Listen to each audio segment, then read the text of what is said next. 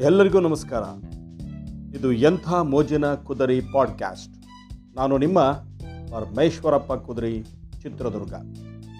ಸ್ನೇಹಿತರೆ, ಜೀವನದಲ್ಲಿ ಅನಿರೀಕ್ಷಿತವಾಗಿ ಕಷ್ಟಗಳು, ಆಪತ್ತುಗಳು ಬಂದೆರಗಿದಾಗ ದಿಕ್ಕೇ ತೋಚದಂತಾಗುತ್ತದೆ ನಮಗೆಲ್ಲ.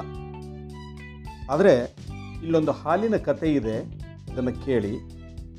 ಒಮ್ಮೆ ಹಾಲು ದೇವರ ಬಳಿ ಬಂದು ಒಂದು ವರ ಕೇಳಿತು. ದೇವರೇ, ನಾನು ಹಾಲು.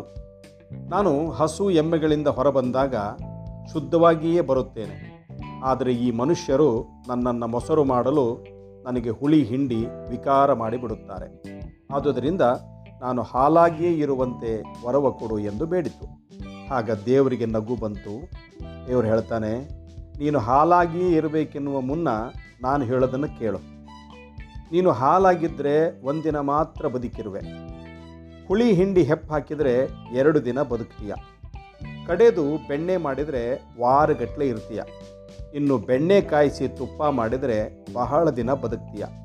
ಜೊತೆಗೆ ಜನರಿಗೆ ಊಟಕ್ಕೆ ರುಚಿ ನೀಡ್ತೀಯ ಮತ್ತು ನನ್ನ ಎದುರು ಇರುವ ದೀಪಗಳಿಗೆ ನೀನು ಎಣ್ಣೆಯಾಗಿ ಬೆಳಗ್ತೀಯ. ಹಾಗಾದರೆ ನಿನಗೆ ಹಾಲಾಗಿಯೇ ಸಾಯಬೇಕೆಂಬ ಹಂಬಲ ಯಾಕೆ? ಮನುಷ್ಯ ಹುಳಿ ಹಿಂಡಿದರೂ ಅದು ನಿನ್ನ ಅಭಿವೃದ್ಧಿಗೆ ಕಾರಣವೆಂದು ತಿಳಿದು ನಾನಾ ಆಕಾರಗಳನ್ನು ಹೊಂದುತ್ತಾ ಅನುದಿನವೂ ಬೆಳೆದು ಎಲ್ಲರಿಗೂ ಬೆಳಕಾಗಿ ಬಹಳ ದಿನ ಬದುಕುವುದು ಸರಿಯಲ್ಲವೇ? ಎಂದನು ದೇವರು. ದೇವರ ಮಾತಿಗೆ ಹಾಲು ಮೌನವಾಯಿತು.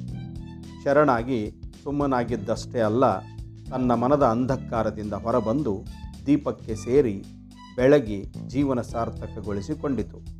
ಎಂಬ ಕಥೆಯೊಂದು ನಮ್ಮ ಜೀವನಕ್ಕೆ ನೀಡುವ ಸಂದೇಶ ಬಹಳ ಮುಖ್ಯ. ನಮ್ಮ ಮನಸ್ಸು ಹಾಲಿನ ಮನಸ್ಥಿತಿಯಲ್ಲಿಯೇ ಇರುತ್ತದೆ. ಯಾರೋ ಹುಳಿ ಹಿಂಡುತ್ತಾರೆ, ತೊಂದರೆ ಕೊಡ್ತಾರೆ, ಕಷ್ಟ ಆಗ್ತದೆ, ನಮ್ಮ ಏಳಿಗೆ ಕಂಡು ಅಸೂಯೆ ಪಡ್ತಾರೆ ಅಡ್ಡಗಾಲು ಹಾಕ್ತಾರೆ, ನಮ್ಮ ಪ್ರಗತಿಗೆ ಅಡ್ಡಿಪಡಿಸ್ತಾರೆ ಎಂದು ಯೋಚಿಸುತ್ತಾ ಹೊರಗುತ್ತಾ ಕಾಲನೂಕುತ್ತೇವೆ ಆದದ್ದೆಲ್ಲ ಒಳಿತೆ ಆಯಿತು. ಶ್ರೀಧರನ ಸೇವೆಗೆ ಸಾಧನ ಸಂಪತ್ತಾಯಿತು ಎಂಬ ದಾಸರ ನುಡಿಯಂತೆ ಒಳಿತಾಗಲೆಂದು ಹಂಬಲಿಸಿ ಬಾಳಲು ಮುಂದಾಗಬೇಕು. ಸಮಸ್ಯೆಗಳು ಬರುತ್ತವೆ ಎಂದು ನಿಂದನೆಗಳಿಗೆ ಕಷ್ಟಗಳಿಗೆ ಹೆದರಿ ಕೂರದೆ ಅವುಗಳನ್ನು ಮೆಟ್ಟಿ ನಿಂತು ಮೇಲೆ ಬರುವುದಕ್ಕೆ ಪ್ರಯತ್ನ ಪಡಬೇಕು ಯಾಕೆಂದರೆ ಹಾಲು ಮೊಸರಾಗಿ, ಮಜ್ಜಿಗೆಯಾಗಿ, ಬೆಣ್ಣೆಯಾಗಿ, ತುಪ್ಪವಾಗಿ ದೀಪ ಬೆಳಗಲು ಕಾರಣವಾದಂತೆ ನಾವು ಅನುದಿನವೂ ಬೆಳೆದು ಬೆಳಕಾಗಿ ಬದುಕಲು ಚಿಂತಿಸೋಣ. ನಮಸ್ಕಾರ.